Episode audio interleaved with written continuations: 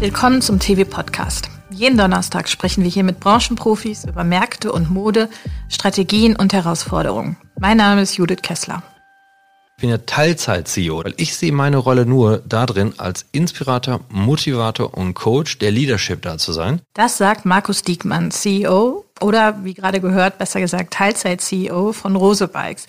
Aber er macht ja nicht nur das, er ist auch Advisor bei Baby One und Borussia Dortmund, Mentor für Startups und Gründer der Initiative Händler helfen Händler. Also wann schläft der Mann eigentlich, hat sich TV Sports Redakteurin Mara Jaworowitsch gefragt und ihn ins Studio eingeladen. Hier verrät er nicht nur, wie er sein Pensum schafft, sondern auch, was CEOs von Spitzenfußballern lernen können und wie viel Potenzial in der Symbiose von Bike und Fashion steckt. Hallo und willkommen. Mein Name ist Mara Jaworowitsch und ich freue mich, unseren heutigen Gast bei uns hier im Podcast-Studio begrüßen zu dürfen.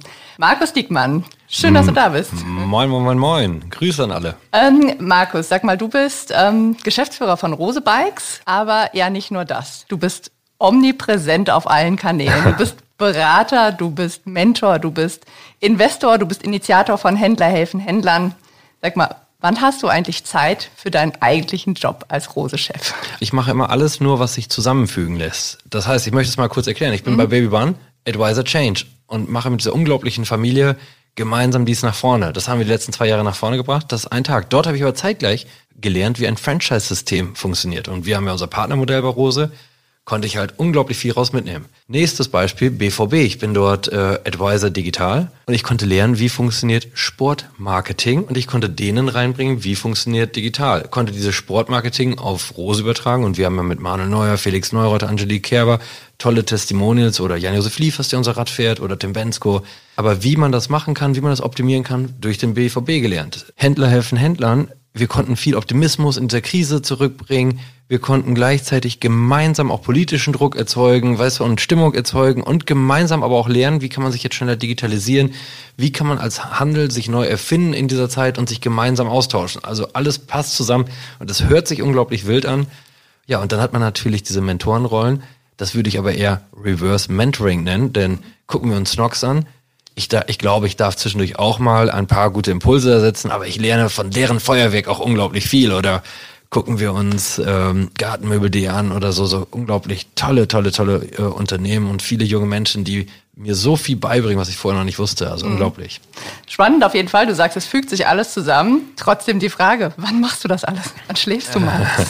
ja, das ist wirklich, ich, äh, das hört sich immer doof an, über sich selbst zu sagen, aber ich glaube, ich bin schon eine krasse Effizienzmaschine äh, und krass durchgetaktet und äh, sehr geübt da drin. Und ich habe ja einen Unterschied. Ich bin ja Teilzeit-CEO. Das muss ich vielleicht noch sagen, damit die Hörer das auch verstehen.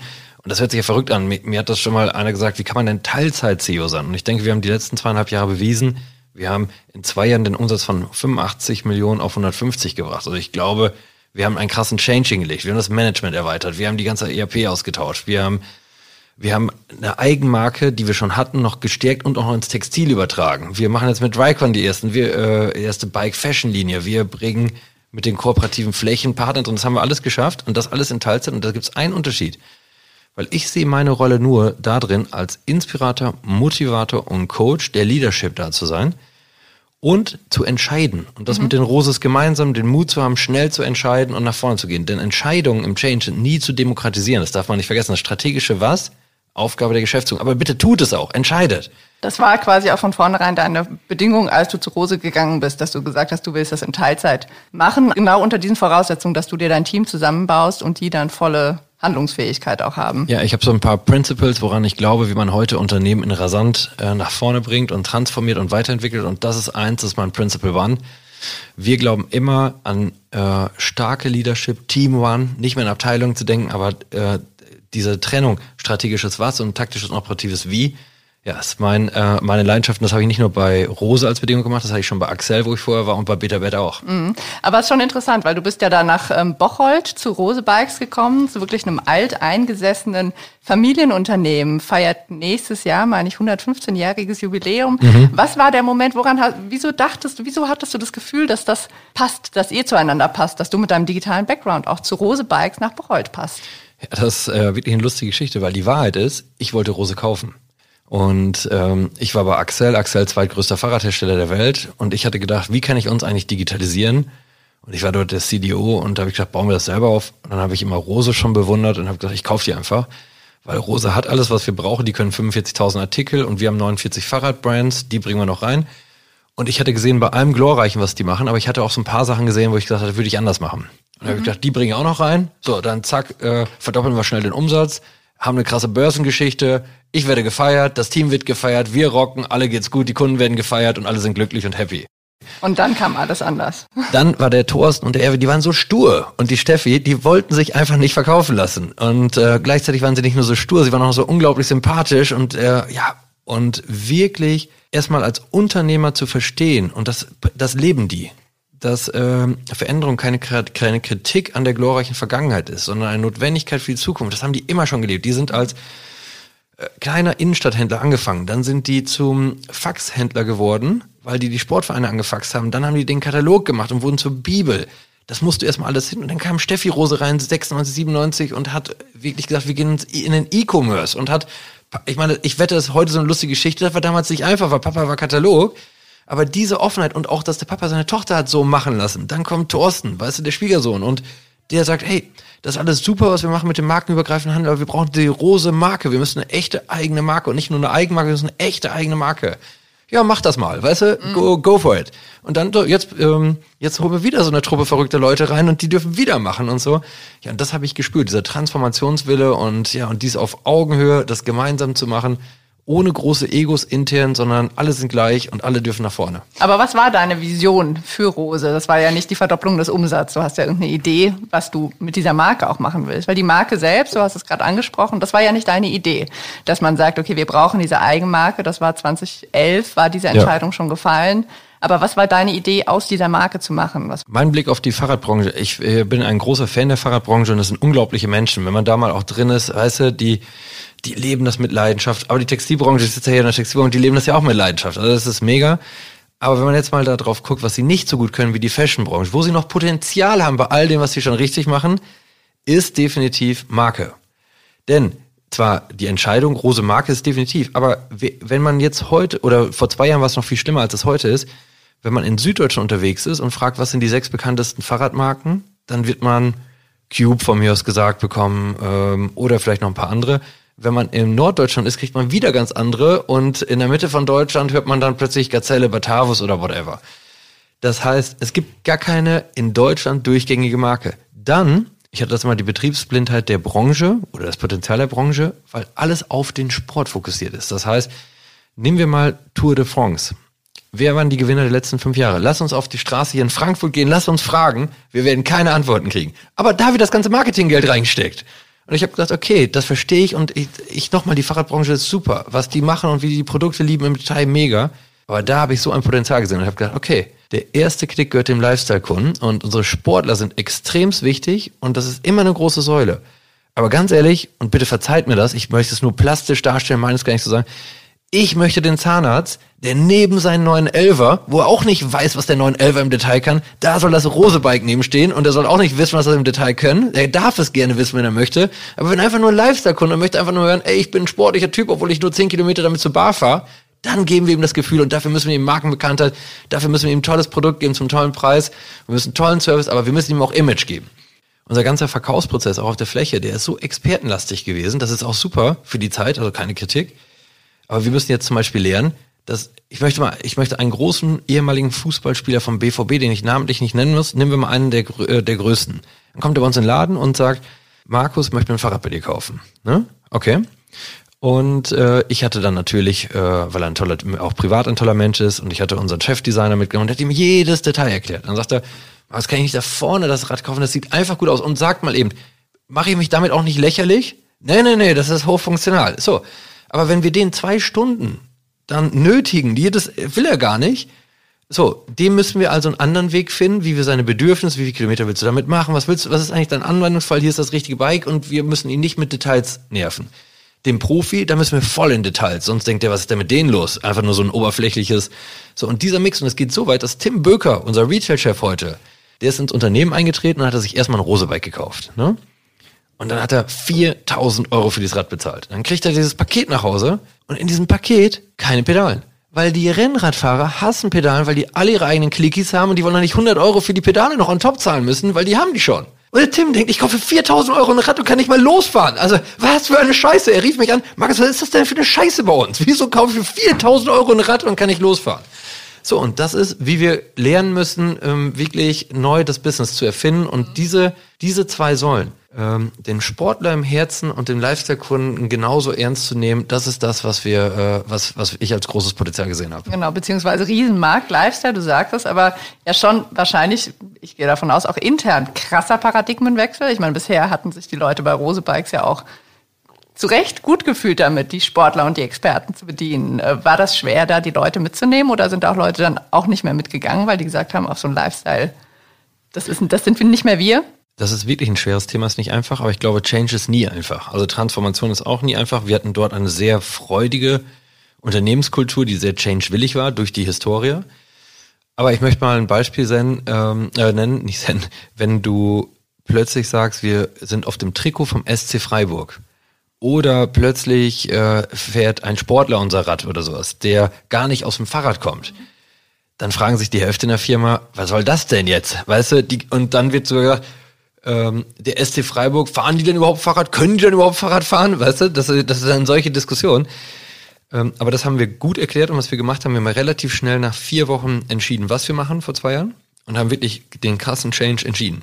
Dann haben wir das Ganze in die Mission Zukunft in Buch und haben das jedem Mitarbeiter vorgestellt und haben das auch erklärt, weil die, die Hardcore-Experten, und das darf man nicht vergessen, machen nur drei Prozent der deutschen Gesellschaft aus.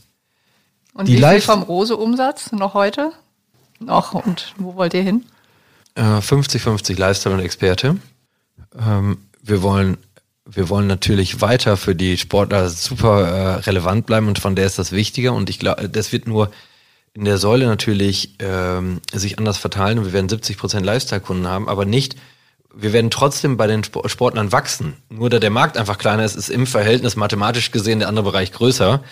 Äh, und wir brauchen natürlich diese Sportgehen, weil eins darf man nicht vergessen, auch der 911er ist sauschnell und der kann sau viel.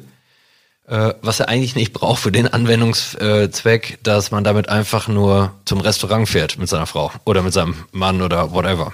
Nicht, also ihr habt ja aber de facto auch das Sortiment extrem verschlankt. Ähm, die ganzen Möglichkeiten der Konfiguration, das ist ja sehr viel weniger geworden. Das vermissen ja die eingefleischten Rose-Fans, fragen ja auch immer wieder danach. Ähm, Könnt ihr euch das leisten? Also könnt ihr, ihr sagt, ihr wollt die Marke werden, ähm, die Marke sein, auch Expertenmarke, aber äh, wie meistert ihr da diesen Grad? Das ist zum Beispiel ein extrem gutes Beispiel, weil äh, auch wie, wie mutig man sein muss in seiner Entscheidung. Weil Rose ist groß geworden mit dem Hardcore Customizing Rose Bikes. Das war die Geschichte.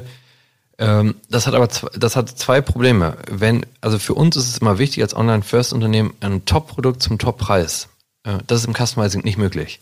Weil du hast alleine aus, was du an Garantierückstellung machen musst, äh, du kriegst keine Serienfertigung hin, also du hast überhaupt keine äh, Möglichkeiten. Gleichzeitig hatte das die Schwierigkeit, dass viele Kunden völlig überfordert waren bei uns online. Sie sich teilweise etwas konfiguriert haben, was nicht zusammenpasste. Da musste dann der Customer Service äh, eingreifen. Und obwohl unsere Systeme schon gut geholfen haben, war es trotzdem zu schwer für viele. Für die Hardcore-Profis nicht. Das zweite ist, dass auch unsere Verkäufer teilweise Bikes konfiguriert haben, die einfach ähm, eigentlich auf den Hardcore-Sportler wieder gepasst haben, aber dann vielleicht auch nicht mal in der Bike auf jeden Kunden. Und wir dann gleichzeitig keine Effizienzsteigerungsprogramme durchführen konnten und nicht in dem Ausmaß wachsen können. Und wir werden zukünftig wieder ein bisschen Customizing anbieten. Dann wird es aber so ein Clubprogramm und wenn du Club bei uns mit bist und wie Amazon Prime und du bist bereit, ähm, x Euro im Monat pauschal, äh, im Jahr pauschal zu zahlen, dann wirst du einen Sonderberater bekommen, aber es wird nur noch Einzelteile sein. Also es wird mhm. nicht mehr das Gesamte. Also das war der Punkt, wo viele in der Firma gesagt haben, jetzt Markus, du hast ja viel gemacht hier und wir merken das ja auch, die ganze Stimmung ersteigt. Wir, ja, wir in der öffentlichen Wahrnehmung schon cool, die Dynamik, ähm, aber da hört es wirklich auf. Jetzt nimmst du uns äh, ein Stück Seele weg. Und ich habe denen das wirklich erklärt mit Roses zusammen und Thorsten war da, war mit mir gemeinsam großer Fan, das zu verändern. Wir werden so einfach nicht in die Zukunft gehen können.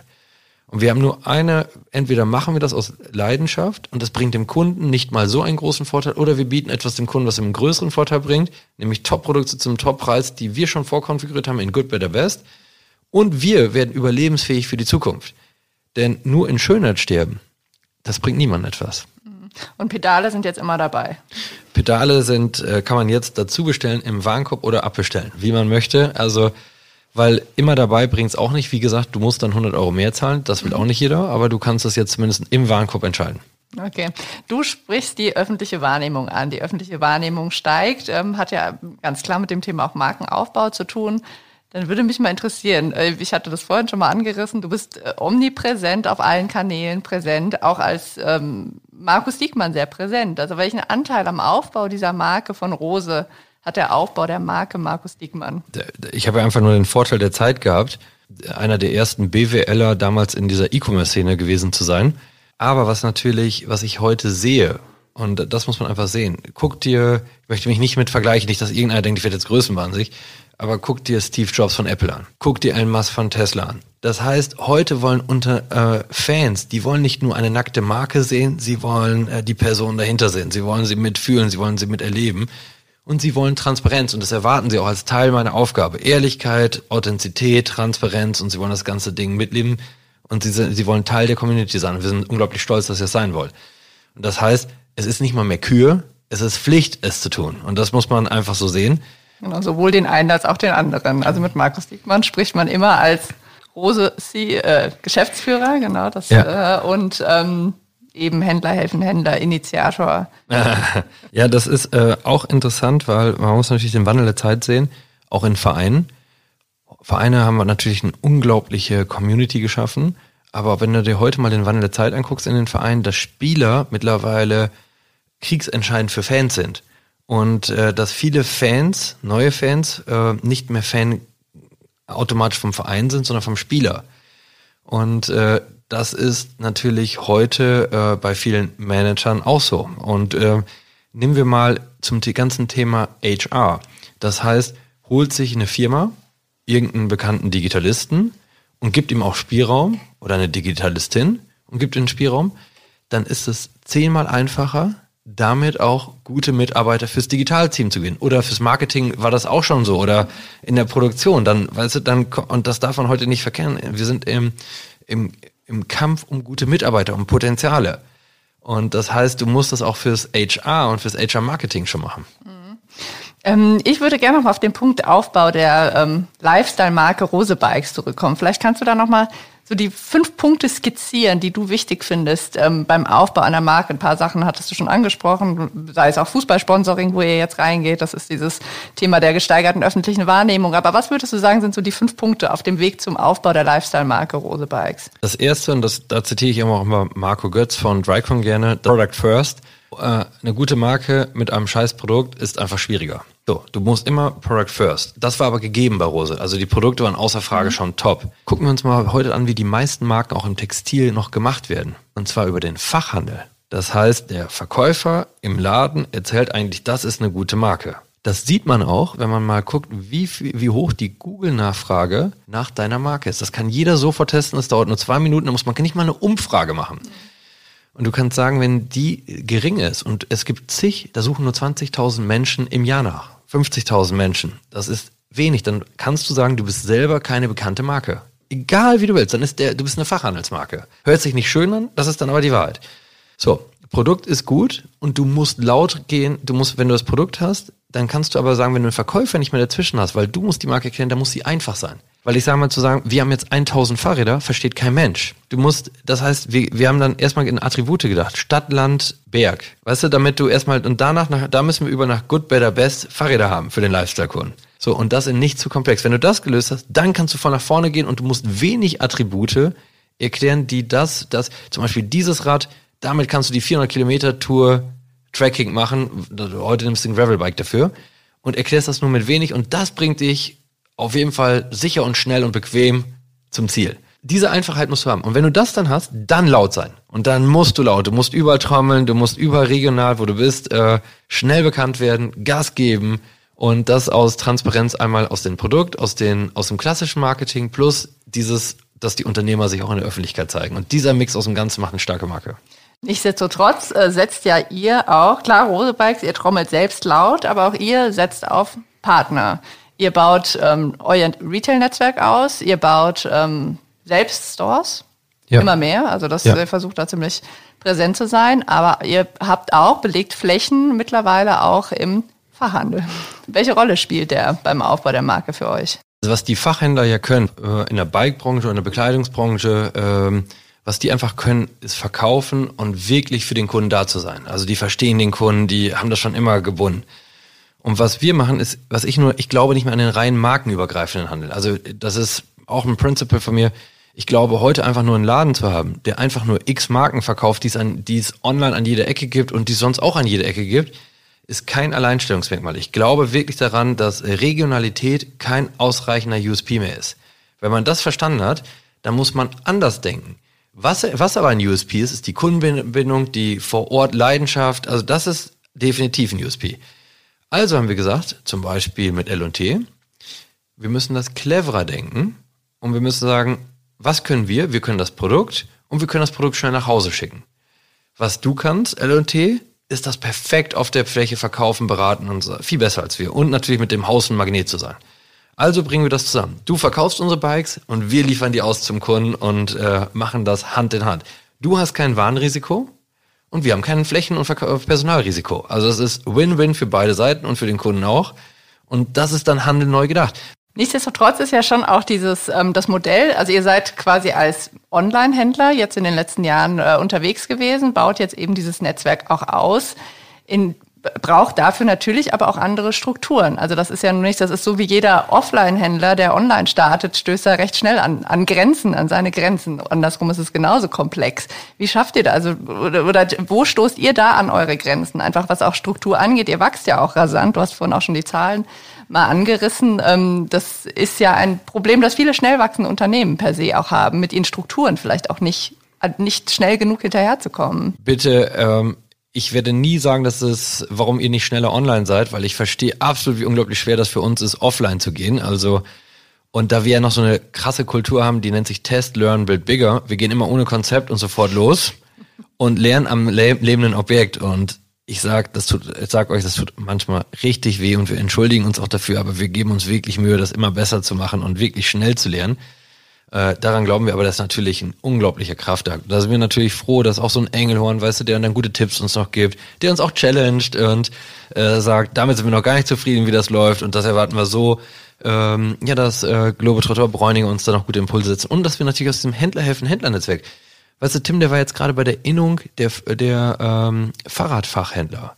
Und selbst mit denen, das sind wirklich ja die klassischen Traditionalisten aus dem Offline-Geschäft und wir stehen nicht im Wettbewerb on und offline. Wir machen das wirklich freundschaftlich und die sagen, pass auf, wir haben wirklich, wir 500, wir haben so gute Erfahrungen, wie man hier noch Service verbessern kann, lernt doch von uns.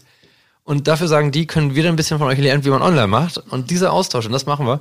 Aber es ist wirklich hardcore und manchmal denke ich, naja, vielleicht hätten wir uns einen kleinen Moment Pause gönnen sollen, aber dann denke ich am anderen Tag, ach, Vollgas nach vorne. Vollgas nach vorne, genau, klingt, klingt gut. Ihr seid aber im Moment einfach extrem durch andere Themen ausgebremst. Also ich bin auf eurer Seite und äh, kann relativ äh, viele Fahrräder nicht kaufen. Da steht nicht mal Lieferzeit 35 Wochen, sondern da steht, ja. da steht ausverkauft. Ja, was ist da los? Was heißt das? Also zunächst mal, was heißt das, wenn da irgendwie Räder ausverkauft sind? Wann, wann werden die überhaupt wieder erhältlich sein? Ja, die Situation jetzt in der Corona-Zeit war natürlich dramatisch. Da entschuldigen wir uns auch bei den Kunden. Man muss jetzt mal einmal äh, volkswirtschaftlich betrachten.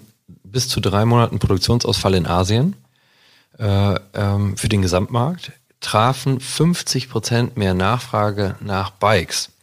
Das heißt, dass das kollabiert. Dafür muss man jetzt nicht, äh, ja, muss man kein Talent sein, das kann man sich ausrechnen. Ja, dann ist natürlich, so ist das Erste. Das Zweite ist, dass wir jetzt äh, als Unternehmen sehr optimiert waren. Das heißt, wir, wir hatten eine niedrige Vororder, eine hohe Nachorder. Just in time durchoptimiert. Just in time würde ich nicht sagen, äh, just im Monat von mir aus. Ähm, aber da waren wir sehr durchoptimiert. Und das heißt, dann fällt dir das natürlich doppelt auf die Füße, weil du nicht mal auf einen riesen Stock zurückgreifen kannst. Und das haben wir jetzt verändert. Wir haben sonst immer einen 20 Millionen Euro Warmestand gehabt, wir sind jetzt bei 60. Aber ich meine, liebe Mittelstandszuhörer, ihr versteht, wenn wir 40 Millionen vorfinanzieren müssen, was das für ein Wort ist. Und wir sind kein investorengestütztes, wir haben das ganze Wachstum und wir wären übrigens auf die 150 Millionen mit oder ohne Corona gewachsen. Denn wir wären eigentlich jetzt ohne Corona bei 200 und äh, die Nachfrage war da und die, ist auch da. Das ist äh, aus dem alles, was wir eingeleitet haben.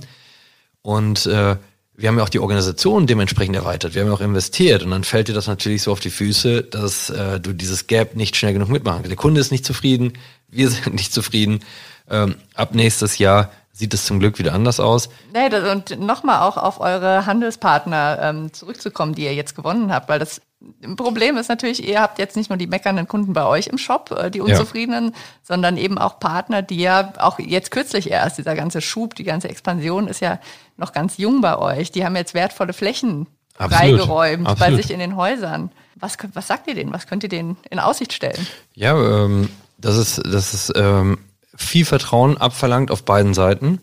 Und äh, da müssen wir jetzt liefern und darum sind wir in der Pflicht, weißt du, unseren Lagerstand, diese 20 auf 60, was ich eben gesagt habe, du, das ist wirklich unsere Pflicht, das schulden wir auch diesen Flächenpartnern. Wir schulden denen aber auch, dass wir noch schneller, noch besser da drin werden. Unsere Riesen, wir haben 20 Millionen Besucher online bei uns, dass wir die wirklich noch mehr auch zu denen bringen, dass wir auch unsere Partner noch mehr promoten, noch mehr unterstützen und den Frequenz, das schulden wir denen ebenfalls. Wir schulden auch, dass wir besser offline verstehen. Zum Beispiel, wenn du heute ähm, zum, zu, unserem tollen, zu einer tollen Fläche bei Globetrotter gehst, auf die wir sehr stolz sind, aber dann, und du als Kunde vielleicht nicht direkt kaufen möchtest, dann kannst du nichts mit in die Hand nehmen. Du, nichts, das ist, da schulden wir auch Globetrotter, Engelhorn, L&T, den schulden wir einfach, dass wir das alles besser machen. Und Tim und ich sind da dran und wir, weißt du, Rainer Gerdes, das ist der Ex-Chef von Avato, ganz, ganz toller Mensch und war immer einer meiner Mentoren. Und der hat immer gesagt, dienen, leisten und Fett abkassieren. Das ist das Einzige, was ich von euch erwarte. Dienen, leisten und Fett abkassieren. Und wir schulden, und das ist etwas übrigens auch Wichtiges, immer zu verstehen, unseren Filialen gegenüber, unseren Mitarbeitern gegenüber und unseren Partnern. Wir müssen dienen und leisten und dann dürfen wir auch Fett abkassieren, dann dürfen die Fett abkassieren, wir Fett abkassieren und das gehört auch zum Spiel. Aber erstmal müssen wir jetzt dienen und leisten und das müssen wir noch besser machen und wir werden es noch besser machen. Okay. Vielleicht jetzt noch mal ganz kurz auf, das, äh, auf die Zahlen blicken. Haben wir jetzt auch schon ein paar Mal angerissen. Ja, euer Geschäftsjahr endet jetzt 31.10. Geplant hattet ihr mal, meine ich, die 170 zu erreichen dieses Jahr. Das wird's nicht ganz, oder? Ja, 148 Millionen. Mhm.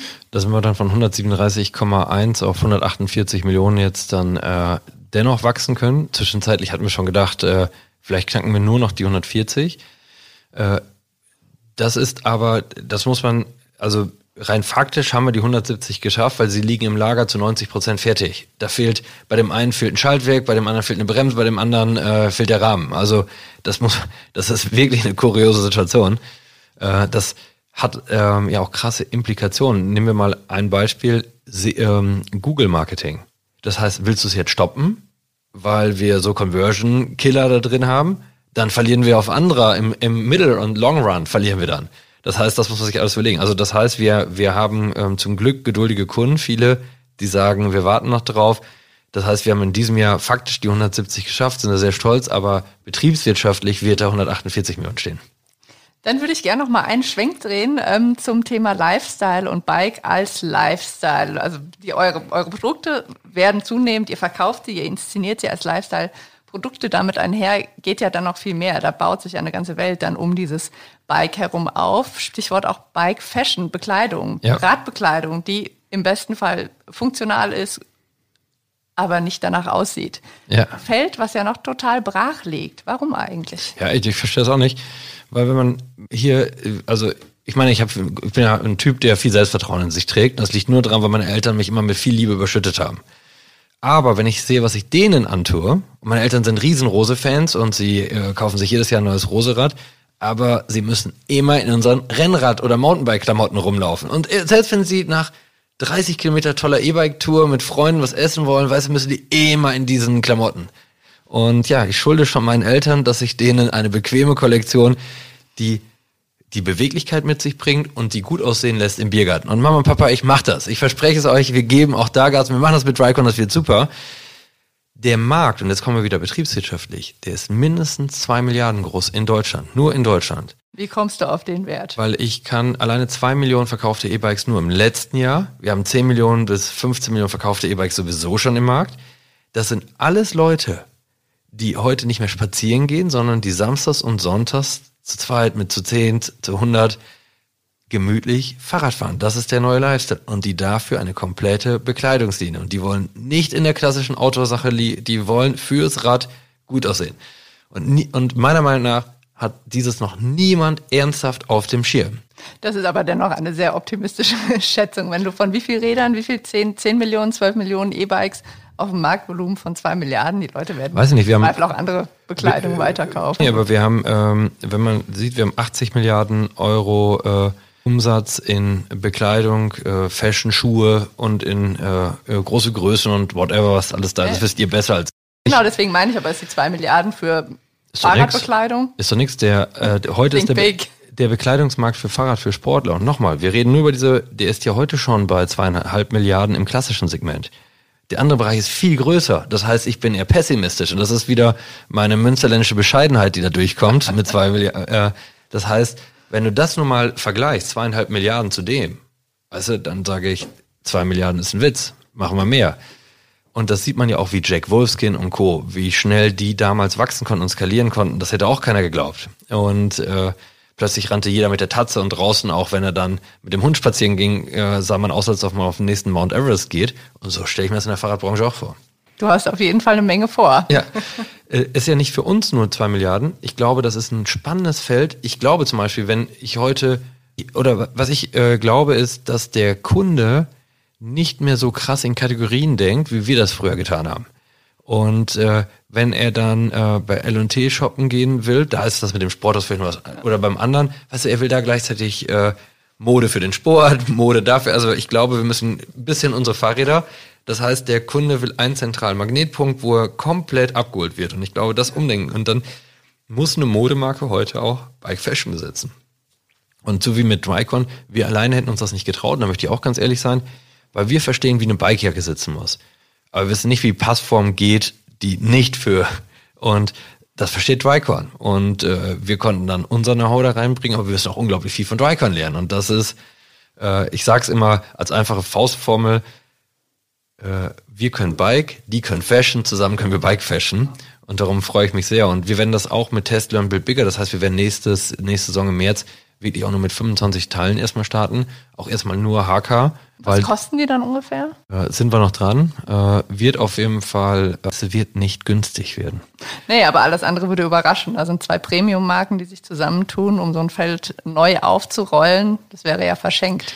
Ja, und äh, wir glauben, dass, genau, wir stehen da als beide Marken für, aber es wird immer natürlich im Verhältnis Top-Produkt zum Top-Preis, aber es, äh, der auch fair ist.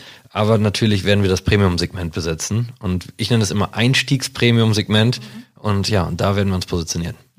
Ja. Und wir werden, und auch das ist spannend, weil das natürlich für Drycon, der eigentlich ein Wholesaler ist, ist das auch mal ein neues Feld, mit einer Direct, mit einem Direct-to-Consumer-Brand sich zusammenzutun ist ja auch einfach mal ein spannender Mix.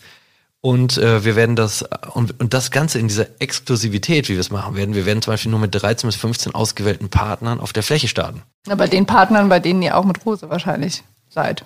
Und die für Drycon, ähm, äh, die mit Drycon einen guten Deal machen. Und äh, auch das, ich glaube immer an die Partnerschaft und ich glaube, ich habe, ich komme ja, habe, durfte ja als Beirat in vielen Branchen immer reingucken und ich habe immer verstanden, dass häufig Händler und Hersteller äh, mehr partnerschaftlich in der Öffentlichkeit kommunizieren, als sie intern leben, weil immer nur über Preise, nochmal mehr WKZ, nochmal mehr, weißt du, es wurde immer nur so hart verhandelt und hier, gib mal mehr, mehr, mehr, mehr. Und ich glaube, wer eine gute Marke reingibt und dann der Händler muss anbieten, ich gebe dir eine gute Fläche, ich gebe dir eine gute Marke, das muss, da muss er sich drauf verlassen können und dann machen wir zusammen das. Aber das ist partnerschaftlich. Auch das, wir werden es nur mit welchen machen, die das so partnerschaftlich mit uns gehen. Auf jeden Fall ein spannendes Projekt. Mich würde noch interessieren, was würde dich denn neben deinem Job als Teilzeitgeschäftsführer bei Rose noch reizen? Ähm, ja, das kann ich, äh, das kann ich klar sagen. Ich habe ja mir das große Glück gehabt, dass ich bei Baby One diesen Change mit begleiten durfte und das war eine unglaubliche Erfahrung für mich. Und dieses Jahr, ähm, dieses Jahr äh, endet das auch. Ich mache es nie länger als zwei Jahre, das, äh, diese Advisor-Tätigkeiten. Ich möchte immer lernen. Also ich möchte ja zwei Dinge, da kann man ja auch kein Geheimnis für gewinnen und lernen. Und äh, das ist immer etwas, was mich antreibt. Ich bin immer optimistisch unzufrieden. Und äh, ich bin voller Respekt vor allen, die etwas besser machen, aber ich gebe alles, das danach zu schlagen. Also versprochen. Ähm, so, und was mich reizen würde, ist einmal Händler helfen Händlern noch weiterzutragen und wirklich dieses gemeinsame nach vorne, gemeinsam Wissen austauschen. Und da bin ich auch mit ein paar Sachen schon dran, mit ein paar coolen Leuten, wo wir Ideen spinnen, wie schaffen wir einfach mehr Plattformen, wo Leute sich schnell auf cool, aber wirklich in schnell austauschen können, thematisch von Händler zu Händler und äh, das ist ein spannendes Format dran, denke. Und dann werde ich natürlich nicht ruhig sitzen können und gucke mir gerade zwei Dinge an, wo ich äh, ja meine Lücke nach Baby One, äh, was natürlich auch ein emotionaler Punkt ist, bei so einer tollen familiären Geschichte dann auch da aufzuhören, aber die diese Lücke wieder füllen wird. Auch wieder familiäre Geschichten? Ich finde, der Spirit muss familiär sein ähm, und das Miteinander muss familiär sein. Ansonsten ist mir egal, ob es ein Familienunternehmen oder ein Venture Capital gesteuertes Unternehmen ist. Gut, Markus, war super interessant. Ganz herzlichen Dank, dass wir dich hier heute hier im Studio begrüßen dürfen, durften. Ähm, wir wünschen dir auf jeden Fall alles Gute weiterhin, für welchen Weg auch immer du jetzt noch einschlagen wirst und ähm, werden das auf jeden Fall interessiert begleiten und beobachten. Ganz ja, herzlichen danke. Dank dir. Danke, dass ich hier sein durfte. Das waren Rosebike CEO Markus Diekmann und TV Sports Redakteurin Maraja Worovic.